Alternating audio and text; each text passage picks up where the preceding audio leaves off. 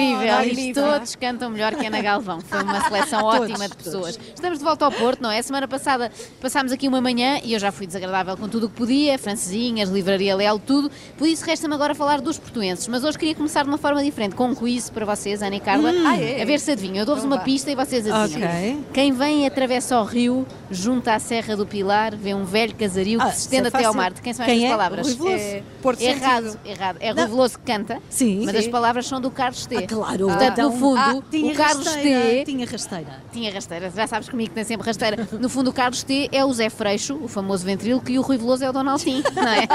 É um bocado a mesma lógica. Bom, já que falamos em figuras que em tempos foram vedetas nos programas da manhã, e se lembra-me quem? A Picolé, que era aquele palhaço da Praça da Ah, Alegria. é não, não, verdade. estou a brincar. Lembra-me a Sónia Araújo, assim é que é. É talvez a mais carismática apresentadora da cidade do Porto, pelo menos desde que a Maria Cerqueira Gomes foi embora. E a Marta Leite Castro. E a Joana Teles. E a Ruth Marques. Bom, acho que já, já perceberam a ideia. Espero agora que Sónia não apareça aqui. Sónia viveu dias difíceis quando apresentou com Manuel Luís Gosta à Praça da Alegria, porque ele tratava-a como se fosse a Ruth Rita do Herman, na Roda da Sorte. Não lhe ligava nenhuma e foi uma sorte não ter estourado na altura a Praça da Alegria com uma, Uma pressão de ar. Sim. Hoje Sónia trabalha com Jorge Gabriel, que já a trata de igual para igual, porque estão os dois eh, um bocadinho igualmente nas tintas para o programa, que é um bocadinho maçador, com tanto rancho folclórico e gente a cantar à desgarrada. Bom, já que falamos em música, Rui Macena, figura incontornável do Porto, não só pelo seu trabalho como maestro, mas sobretudo pela falta de trabalho a pentear-se antes de sair de casa, não é? Macena, despentear-se. Sim, Ele- ele ele se calhar serve dá para trabalho. despentear-se. Macena entra assim no exclusivo lote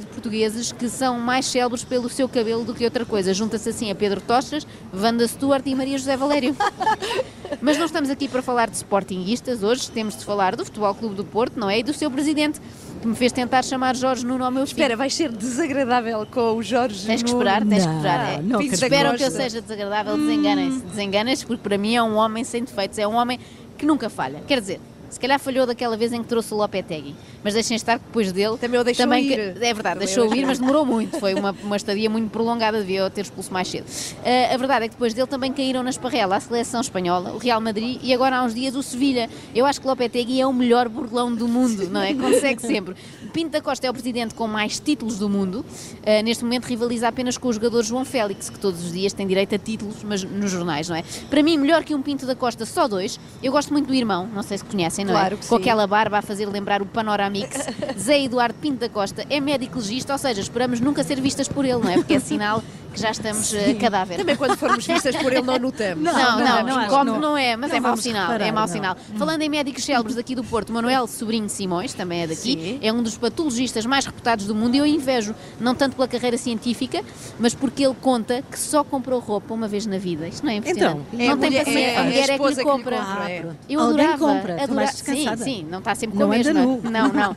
Mas já viram, se tivéssemos poupado o tempo todo que já gastámos em provadores da Zara, podíamos hoje em dia ser investigadoras respeitadas internacionalmente. Em vez disso, estamos aqui nas escadas do metro. Tens razão, a ver se muito- ganhamos a vida. Perde-se muito tempo em lojas. É verdade, é verdade. Sobrinho Simões conta também que não tem telemóvel. Deve ser dos poucos portugueses que se pode gabar disto, não é? Ele diz que tem falta de jeito para aprender coisas novas, o que é incrível vindo de alguém que já descobriu coisas espetaculares sobre o cancro, não é? Agora, mexer no iPhone é que não. Outro homem que parece não ser muito moderno, na medida em que não conseguiu ainda renovar o PSD, é Rui Rio, que foi presidente da Câmara do Porto durante 12 anos. 12. Um dos seus feitos foi reduzir substancialmente a dívida da Câmara.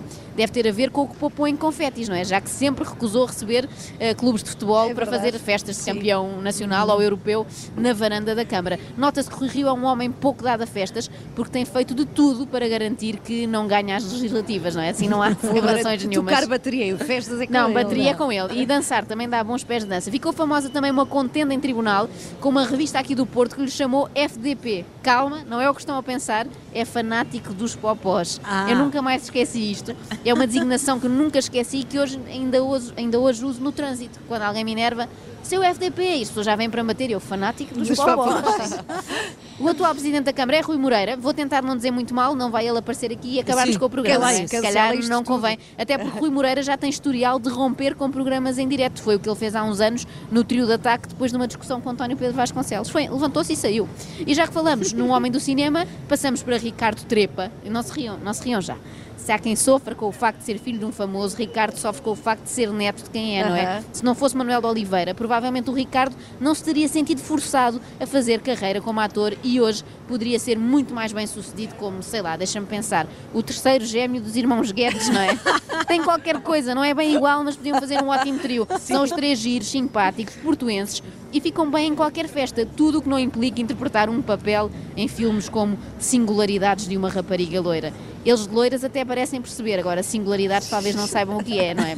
Bom, termino com uma das maiores de sempre, uma mulher que é boa a terminar antes dos outros, a cruzar a meta em primeiro lugar, falo-vos de Rosa Mota, Yeah. claro, não é? Ganhou a medalha de ouro nos Jogos Olímpicos de Seul, mas isso nem me parece o feito mais impressionante dela. Sabiam que ela em dezembro do ano passado venceu uma maratona com 60 anos? Sim, sim, foi sei. E impressionante. tinha concorrentes novos, não é? Eu fiquei completamente banzada. É que aos 60 anos, reparem, a maioria das pessoas já anda a encomendar nas televendas aqueles elevadores de escadas de é giro, sabes? Para subir do Sei. resto de chão para o primeiro Sei andar. que já encomendei um. Claro, claro, com o tempo, já, como já estás nos 59. Já a Rosa Mota anda a ganhar maratonas em Macau. Incrível. Palmas para a Rosa Mota. Palmas. Palmas, E, e palmas por teres acabado um extremamente desagradável de uma forma tão simpática. Foi, a Foi, não Rosa foi? Eu ando a ficar agradável. Tenho que voltar ao estúdio que isto andar em contacto com as pessoas É. faz-me ser agradável. Pronto. Acorde com a Joana, a Ana e a Carla. Às três da manhã. Na Renascença.